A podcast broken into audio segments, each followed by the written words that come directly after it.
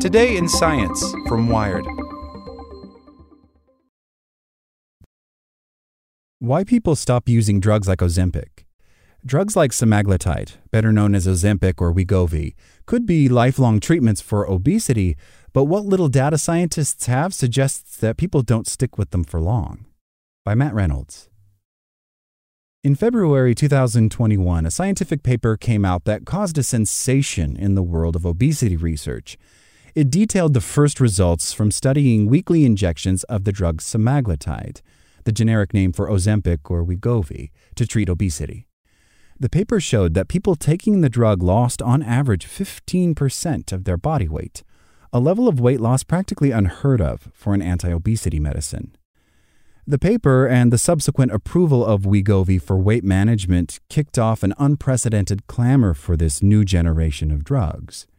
Demand for the injectables is so high that in May 2023, Wegovy manufacturer Novo Nordisk paused television advertising in order to buy itself time to produce more of the drug. Semaglutide is also used to treat type 2 diabetes, and in the UK, patients have found it difficult to access the drug as Novo Nordisk struggled to keep up supply. As demand for the drugs has risen, some have pointed out that for people to keep the weight off, they will likely have to stay on these drugs forever. That's not surprising. The same is true for other weight loss interventions. But it raises a potentially vexing problem. The data we have suggests that a significant number of people stop taking these drugs after relatively short spans. We might have near miraculous weight loss drugs, but what happens to people who can't stay on them? These new drugs are part of a group called GLP 1 receptor agonists, or GLP 1 RAs. They work by mimicking a hormone that regulates blood sugar levels and suppresses appetite by slowing down the rate at which food leaves the stomach.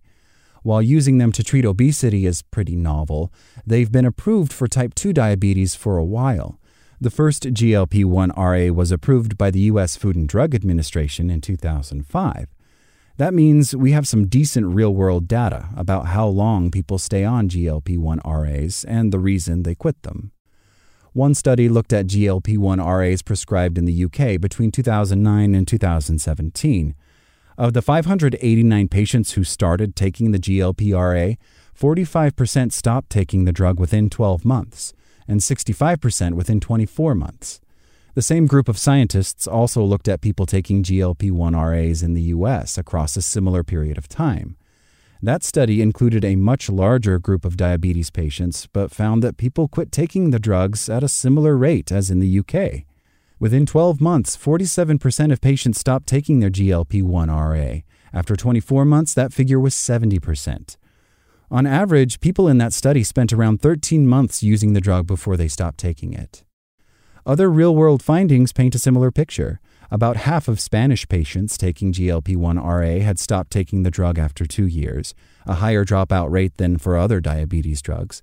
In Denmark, around 45% of diabetes patients stopped taking GLP 1 RAs within five years of starting the therapy, although a quarter of them started again within the following year. In lots of these studies, the scientists note that people quit these drugs at much higher rates than they do during clinical trials. That isn't surprising, says John Wilding, an obesity researcher at the University of Liverpool who led a major study on the use of semaglutide to treat overweight or obese adults. Clinical trials tell us about the biology, whether the drug works, and it's a very highly controlled situation because that's the way the trials are designed, he says. People don't usually have to pay for drugs in clinical trials, and they're supported with regular check ins from research staff. In the real world, there are all kinds of reasons people stop taking drugs.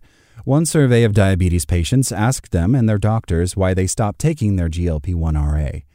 Patients who quit the drugs cited side effects such as nausea and diarrhea, disliking having to inject themselves regularly, and disappointment that the injections didn't help them lose weight or control their blood glucose. In the US, almost half of patients who stopped taking a GLP 1 RA cited high costs as a reason. We know that patients in the U.S. who have higher insurance copayments are less likely to stick with their diabetes medicine. These drugs are wildly expensive, especially the weekly ones, says William Polonsky, president of the Behavioral Diabetes Institute in California. The list price for a monthly dose of Wegovy is almost $1,350, although some insurers cover at least part of that hefty cost. If these patterns hold true for the drugs as they are used for weight loss, and that's still a big if at the moment, then maybe we shouldn't expect that everyone who starts taking Wegovy or similar drugs will stay on them forever. The UK's National Institute for Health and Care Excellence, which decides which drugs should be available through the National Health Service, or NHS, recommends a two year cap on how long someone can be prescribed Wegovy for weight loss. It's possible, Wilding says, that some people will stop taking the drug after they've lost a certain amount of weight and opt to manage their health through diet and exercise instead. We already know that when people stop taking semaglutide, they regain most of the weight they lost during the treatment. This raises an important question. If people regain their lost weight, are they still healthier in the long run than someone who never lost the weight in the first place? For semaglutide, the short answer is that we don't know. But there is some intriguing data that suggests dietary interventions can have lasting benefits long after they've been dropped. In 1986, nearly 440 pre diabetic people in the Chinese city of Daqing were assigned to a trial in which they were encouraged to follow a healthier diet, exercise, or a combination of the two for six years. The control group was asked to continue their lifestyle as normal.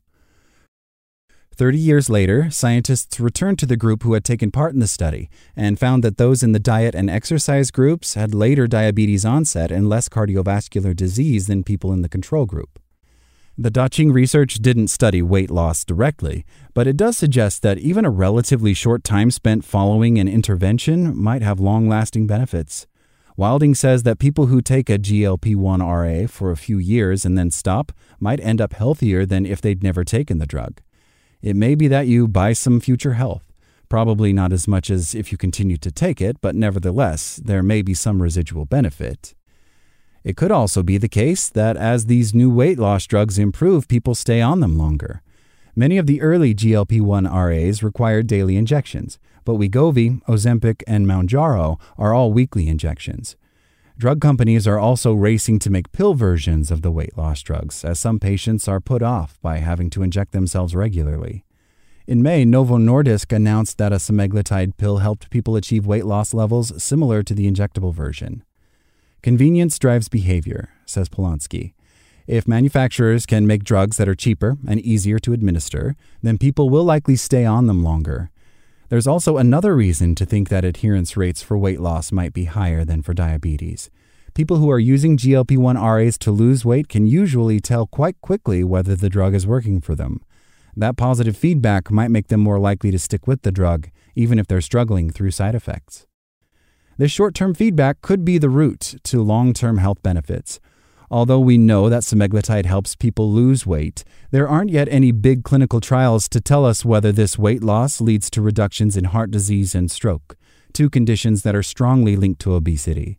In June, a big trial investigating whether semaglutide reduces rates of cardiovascular disease finally wrapped up after five years and 17,609 participants.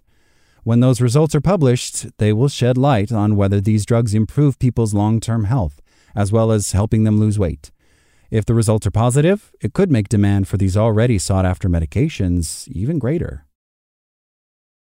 Thanks for listening to Wired. I'm Zeke Robison, and for more stories just like this one, visit us at wired.com. Like what you learned?